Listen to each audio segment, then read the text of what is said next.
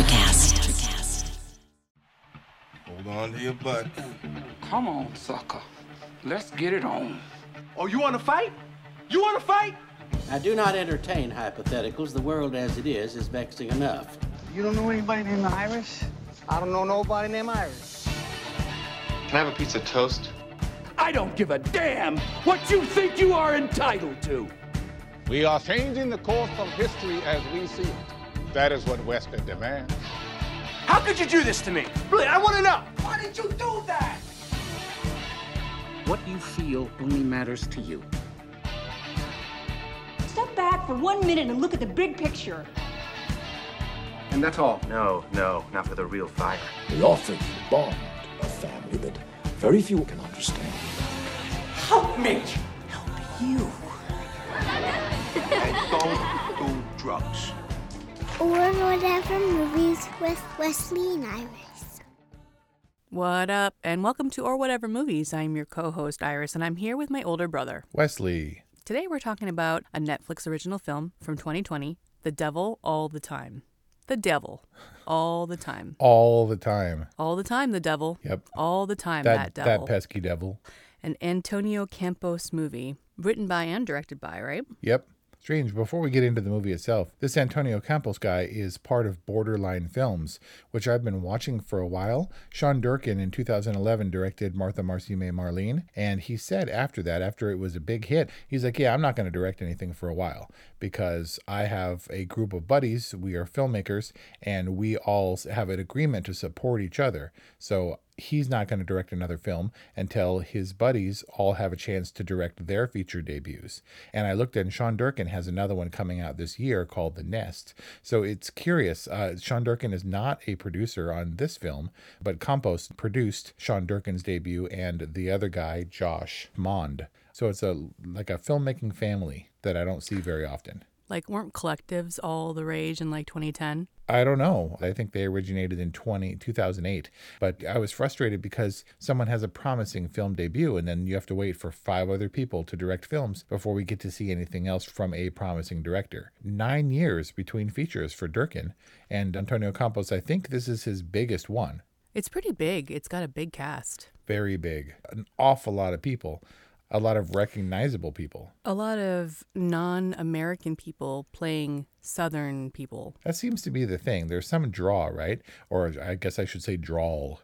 But maybe the Southern accent is simple and easy to affect. I didn't know before I saw this film that Jason Clarke was actually Australian. Is he really? I didn't know that either. Because this is his typecast. He's like the backwoods, mudboundiest, lawlessy guy ever. Or, well, I remember him as playing John Connor in the ill-fated Terminator Genesis. Where he's also an American guy. Yeah, but he's definitely not backwoodsy. He's definitely the leader of the resistance. What did you think of his performance in Pet Sematary? It was fine. I think he's an unusual-looking guy in the same way that Harry Melling is. So Jason Clarke, Eliza Scanlon, Australian, Pattinson, Melling, and Holland, British. Even Riley Keough, I think, are all not American actors. Right, and definitely, and Pennywise, Bill Skarsgård, is Swedish. Yes, I think Pennywise is his biggest role. Oh, far and away.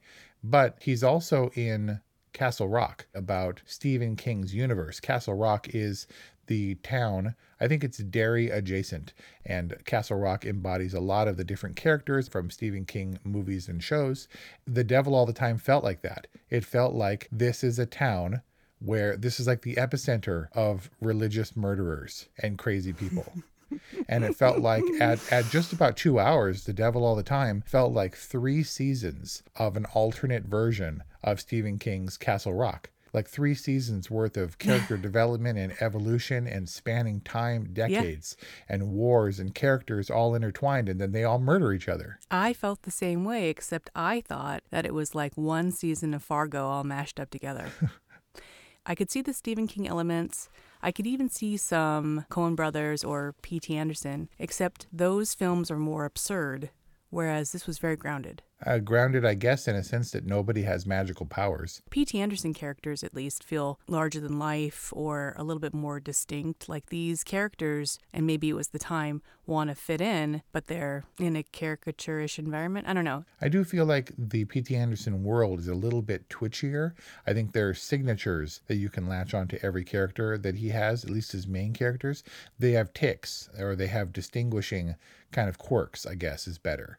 Whereas Devil All the Time, everyone played it pretty straight and not crazy, not overly, not wild-eyed manic. They weren't seeing visions. They weren't frenetic killers. They were just sort of in their own head and pandering to or catering to or allowing for the devil, which resides in all of us all the time.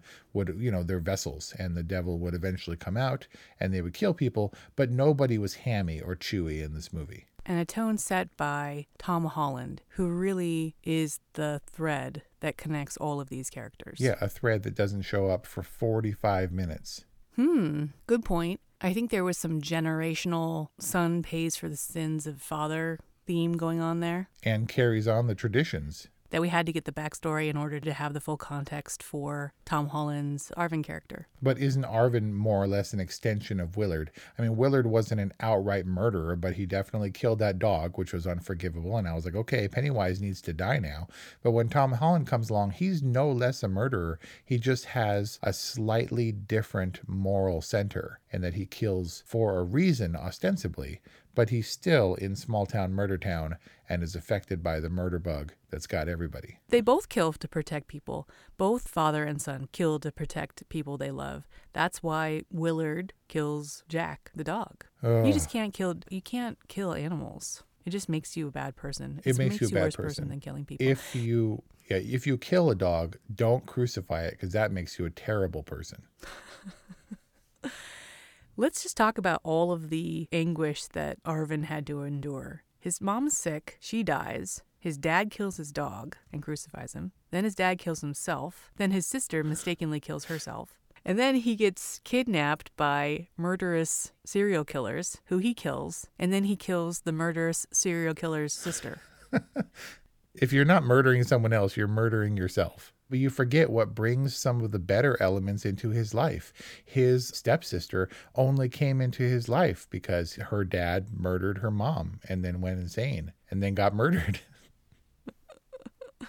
I was like, oh, so this is what it's like growing up in Ohio, Brian. Yeah. Knock 'em stiff. And I don't even want to look to see if this is a real place. So speaking of that, I guess the Murder All the Time, The Devil All the Time is a novel written by a guy. You can find his name on IMDb because the author of the novel is the ambiguous narrator. And I was like, who's narrating this movie? Found out after the fact it's the author of the novel. Oh, no kidding. Donald Ray Pollock. Yeah, Kelly was suggesting that it might have been Arvin grown up, and I was like, if he lives that long, but also he affects a really deep drawl, if that were the case. But he was disembodied, I guess, as the omniscient author can tend to be. This movie very much wanted to be its book, and if gaps were too big to bridge, visually, then we would do it through the narration. Well, I was okay with the narration because the literature of it was actually quite good, not to mention the delivery, which was excellent. It was like Sam Elliott level narration. And also, I'm tying together all the God themes, and it was wholly appropriate that there was an omniscient, God-like narrator for this story. Get it? Wholly appropriate? Yeah, no, I got it. Okay. So where I typically find the narrator device to be like a crutch and to be a little bit of a cheat, it was rather appropriate for this, given the God stuff and the omniscient stuff, and because the delivery was so good. Yeah, I like the delivery. Everyone's performance in this movie, I felt, was solid. There wasn't anyone out of place, I don't think. As much as they looked strange, they definitely looked appropriate in Small Town Murder Town. Harry Melling as Roy, the preacher, was nuts, as preachers tend to be, but he was wild-eyed in the right way and wasn't a cartoon. Same case for Pattinson's Reverend Teagarden, who was kind of an astonishing accent and portrayal, but definitely the fire you would expect from a preacher and the pomp and oration skills, but not over the top. This is a ballsy role for Pattinson. I was shocked. he's a leading man, and he's taking this villainous, adulterous preacher role. Yeah, Bill Skarsgård said this is definitely going to put to rest the whole Twilight thing and his range and ability beyond that. We've talked about this before. Somebody told Robert Pattinson, look, if you're going to have any future, don't go for the safe, big tentpole, big budget Hollywood fare. You'll very quickly burn out. Find the roles that are appealing to you, find the roles that speak to you, and go with those regardless of the size or the glamour of the role. So he can get down and dirty and he'll earn his respect even as a supporting character. We talked about that in our The Lighthouse review. And yet I feel like this role is even more brave than his lighthouse assistant keeper role. Because The Lighthouse was super indie fare, and I don't know how many people are actually watching it on Amazon, but it seems like it's a little, like you kind of have to be looking for it, you have to stumble upon it, and this feels gutsier because it's a Netflix original, it's really popular right now. Like, some people are probably seeing Robert Pattinson, the Bat, in this role, in a weird kind of very supporting character, icky role for the first time. Oh, that's an interesting observation. Yeah, if you've seen Twilight and things like that, then all of a sudden a movie comes along, and then all of a sudden Robert Pattinson shows up, who I wasn't even aware was in this movie until I watched it, and to have an off-the-wall role like he does, people would have been blindsided because they didn't expect it coming. I don't think anybody saw this movie coming. Yeah, there's not a lot of P&A, and maybe it's because we're not out and about in the wild seeing advertisements, and we're not watching television and getting fed ads, but it does seem to have come out of the blue, and yet people are tracking it, people are watching it. Well, it's a different kind of spread, right? Netflix will throw a high-profile movie up there with high-profile stars to bring viewers in, and just the illusion of being free content to click with no additional charge. Why not? Let's give it a shot. So there's big actors with big name roles outside of this movie in this kind of smaller movie ensemble cast, with Tom Holland kind of leading the charge. And I was surprised to see him in this role too, because to me, he felt like naked Tom Holland. They stripped him so thoroughly of his Spider-Man-ness, which made him feel like more of just a kind of a scrawny kid underdog. I would venture to say of all the big stars in this movie, he is the least literally naked person among all of them. Never once takes off his shirt. I guess he's supposed to look like a little kid, but Spider-Man is pretty jacked. And he's physical in this role and shockingly beats the crap out of people in the same way his dad did before him. Yeah, I liked how he drop-kicked the door in that auto garage before he punches the dudes in the paper bags. And likewise, I think he kicks open the door and sends Jason Clarke flying into the woods before he shoots him twice in the head. You got to be careful with Spider-Man. He's a little dude, but he's wiry. Don't you think that he jumped the gun a little bit on the serial killers in the woods? I mean, how did he know? Well, he's got Spidey sense, number one. Number two, everyone's a murderer, and people, what's the expression? Like can see like or whatever? Sure. A dog smells it. That's not the right one. But you know what I mean? Like, if you're a murderer, you can sense other murderous intent. But we knew, and there was a lot of tension in that scene, because when these elements come together, and we've been playing these parallel storylines, the last time we saw them interact, yes, they're connected via degrees of separation via Kevin Bacon or whatever, but the last time all these people were together in any form was in the diner in the beginning, when Arvin hadn't even been born yet. Right. And then those paths diverge, and when they reconverge, we're like, oh man. And so maybe that is the biggest strength of this movie, in that the setups were so tangentially related up until a point. When they finally converge, you can feel the tension, because we know what Arvin is capable of, and we certainly know what the murder couple is capable of. And the dramatic irony in that we know their connection, even though none of them know it. And so that even though Riley Keough is having reservations at that point, the wife who maybe doesn't want to murder quite as much anymore, when she turns and is kind of relieved in a way that her husband is gone, her turn wasn't as drastic or as shocking or implausible, because we were so thoroughly set up in the course of the murders, how he's steadfast in his murdering desires and she is a little bit more reticent. At the same time, we know that Tom Holland is capable of terrible things, especially if he's presented with the choice of being hurt versus defending himself. All I'm saying is, just because homeboy's got a gun tucked into the back of his belt doesn't mean he's going to murder you. Yeah, but it's also, I mean, because he didn't outright, yes he did, he outright pulled out his gun, and before Jason Clarke had a chance to draw down on him, he had already kicked the door open and shot him in the head. Yep. Yeah, but murderers can sense murderers, is all I'm saying. The coincidences really start to mount and add up in this film. The narrator says, I think, at the top, he says, coincidence or God, or it doesn't matter. And I think the filmmakers were saying, it doesn't matter. I mean, you have to understand my confusion. This is restraint that I'm showing right now, because I paused the movie several times and I would turn to Kelly and be like, okay, so Pennywise is Spider-Man's dad, right? And Spider-Man's adopted sister and the Batman, and I never bothered to learn these names. This was like The Truman Show. You can't escape this world. It made me think of a video game. Here's a video game where you're a serial killer and you don't know it, but everyone else in this world is also a serial killer. So it's like a loose battle royale where at the end only one serial killer survives. So get to killing, right? It's like a Metropolis where everyone's a superhero except everyone's a murderer. And so when you meet another murderer, inevitably one of you is going to die until the ultimate murderer emerges. Except you're not the murderer. You are the eye in the sky watching the murdering play out. No, it's way more fun to be the murderer. But we're not the murderers, right? We're the audience, and the God layers are strong. There's the omnipresent narrator. We have so much dramatic irony, so much more knowledge than these characters have going into all of these scenes. All of them are possessed by God or the devil, or it doesn't matter. And your analogy for the story holds up, but our place in it is one of removal and omniscience.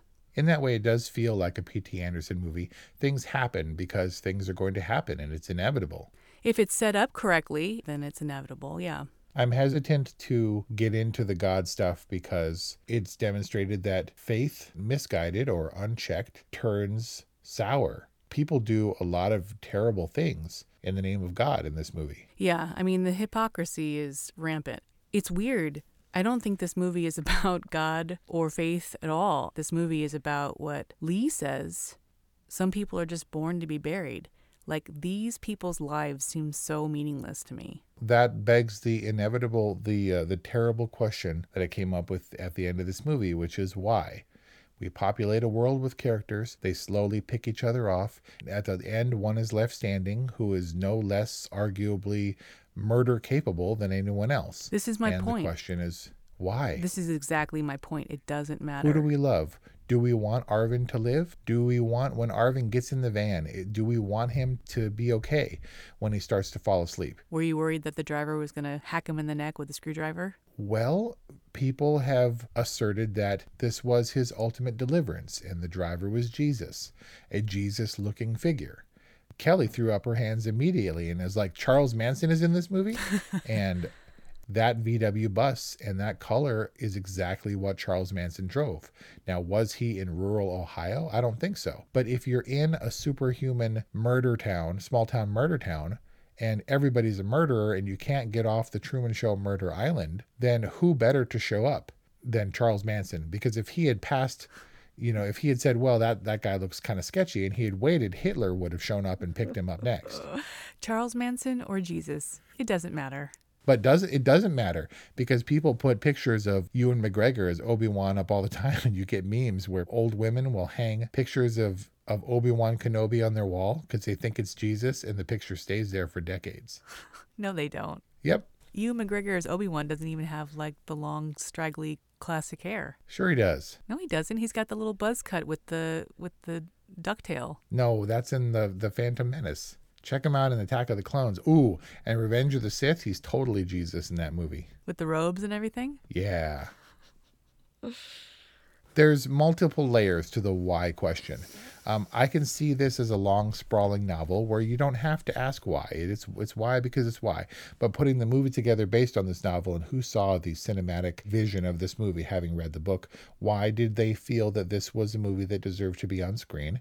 What is the rhyme or reason to everybody murdering everybody else? And what drew these high-profile actors into roles? Is it because Robert Pattinson was like, ooh, I can totally play against type and be a creepy smarmy dude, but it won't matter as much because I certainly won't be the only creepy smarmy dude in this movie, but I get a chance to play a murderer in a way that's not the standout shocking murderer because I live in a town full of murderers. Well, he's an adulterer. He murdered her innocence.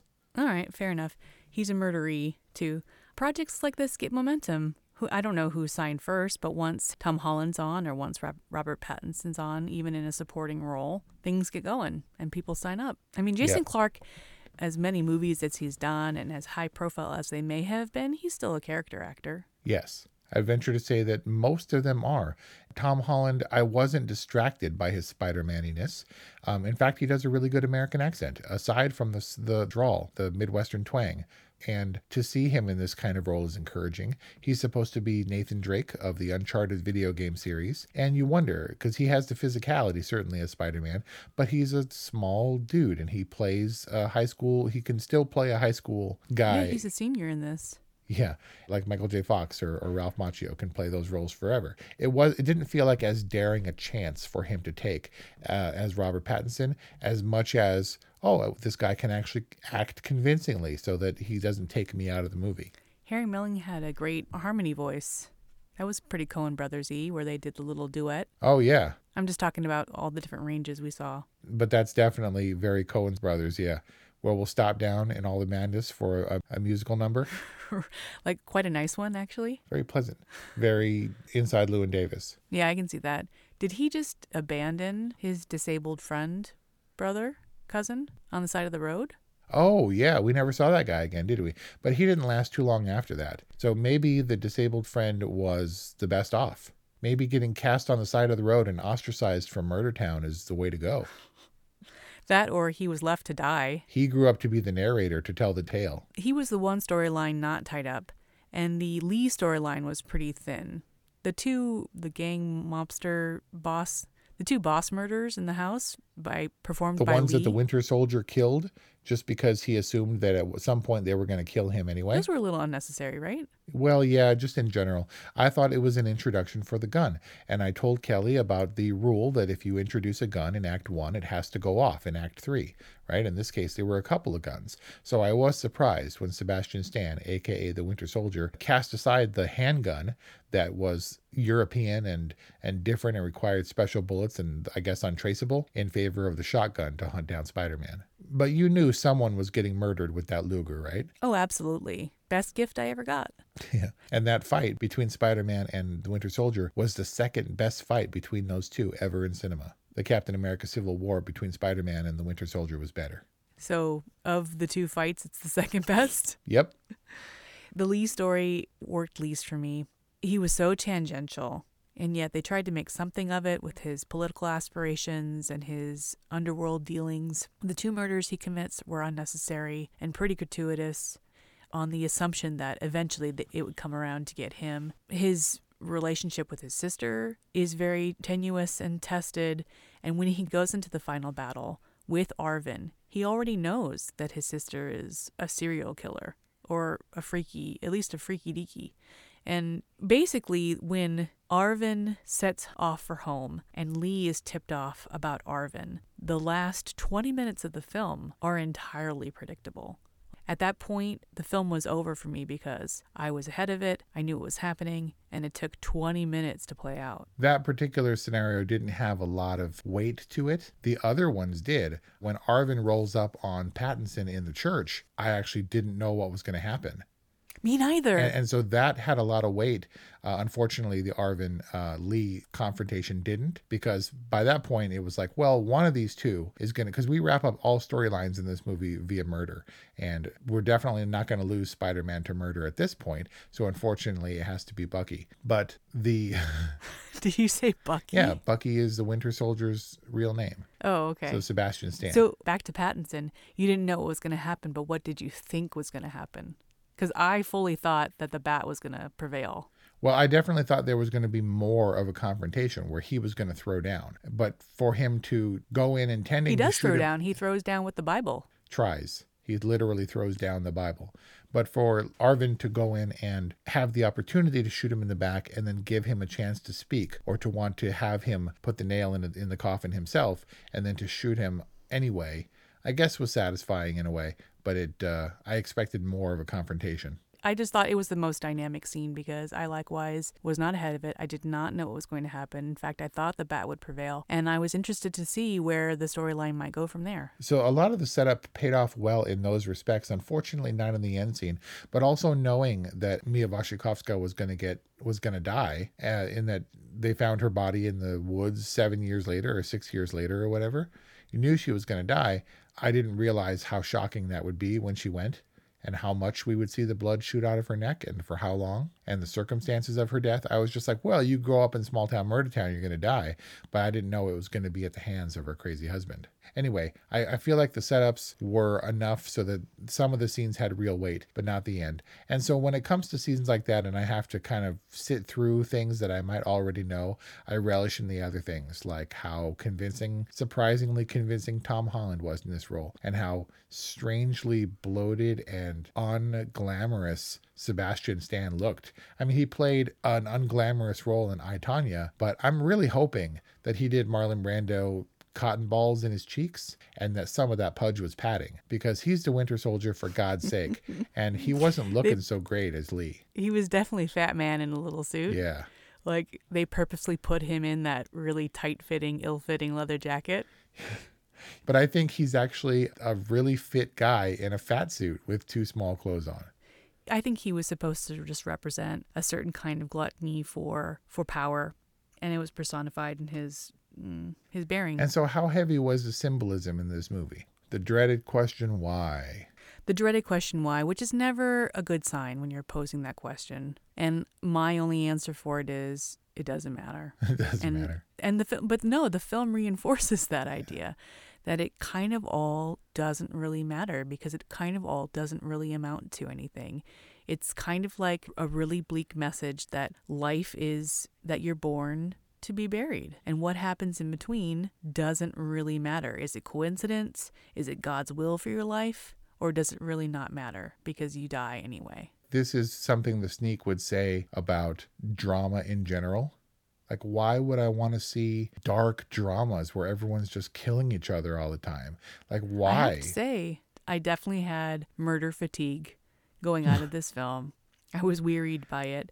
I was immersed. I was in this world. It was like being in a tank with glass walls, like, way up above your head, like you're in it. But I didn't connect to it. It's like there was no water in it. Like, I didn't feel it. And that's kind of a weird experience, because movies are supposed to be immersive in the sense that you're taken to another place and you believe this place. And I was there. I was in it. I believed it, but I didn't feel it. It didn't move me. And ultimately, I think it was the fatal flaw of the film. And therefore, as well done, as expertly executed as it was, it's boring. As expertly executed as that immersion metaphor in the box. Oh, really? You like it? In the box with no water. Pretty good. Hey. That's plocomotive quality.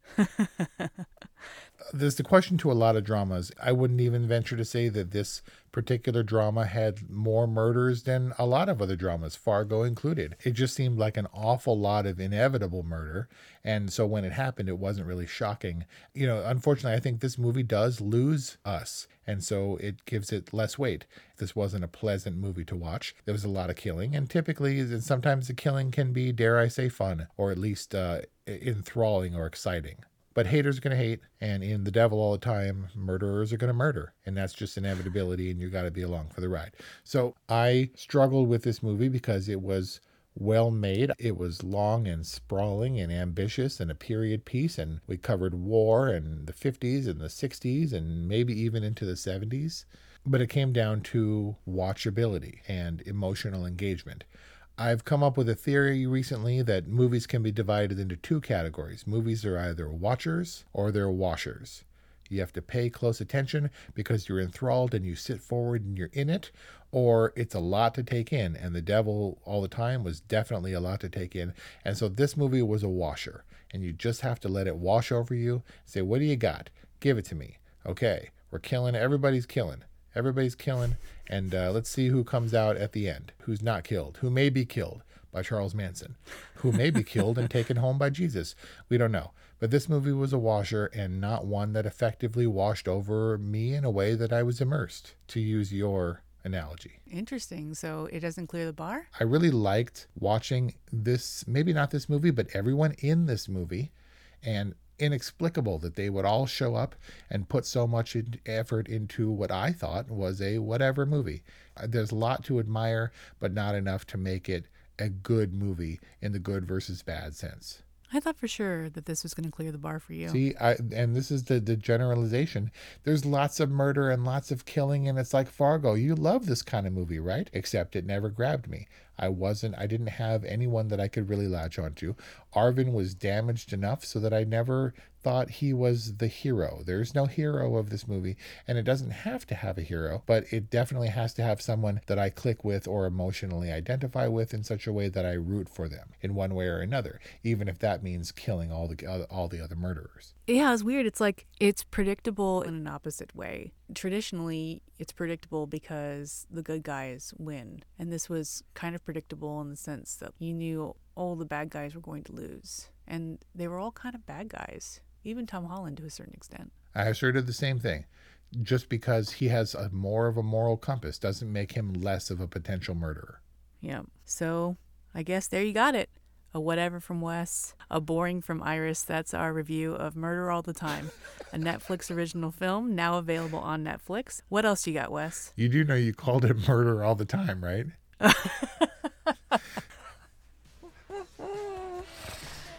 Or whatever movies at gmail.com, 818-834-8765. Let us hit us up on our hotline. I thought this was a fairly good discussion. Wes, what do you think? 818-835-0473. Now from memory. I think you need to be in charge of the phone number going forward. Thanks for listening, and we'll see you next time. Murder. Murder. Murder.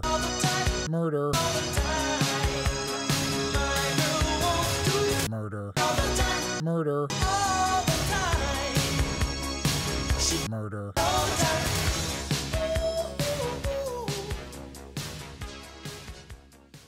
Mile, are you ready to record our promo for Season 2 of the Wanna Bet podcast? David, have you ever seen a grown man naked? Miles, we're not here to quote lines from Airplane. We're here to tell people that Season 2 starts August 18th. But I like Airplane. I know you do, but Wanna Bet is a sports betting podcast. Each week we bet $1,000 on the NFL teams and games that we love. Well, that sounds like fun. It is fun. And last year you picked over 60% of your games correctly. How'd you do? We're not talking about that. We are telling people that they can find us every Friday. So no more movie quotes. Roger, Roger. ElectroCast. Ever thought about starting your own podcast? Do you have a business or a message you want to share with the world? Well, now it's easier than ever with ElectroCast. Hi, I'm Mark Netter. And I'm Peter Rafelson. We're the founders of ElectroCast Media. Whether you want to start a new podcast or already have one, join ElectroCast to grow your audience, monetize your content, and build your community. With our simple sign-up, you get free promotion, world-class analytics, premium ads, and personal support. Go to electrocast.com and join our community today. ElectroCast. Transform your influence. ElectroCast. ElectroCast.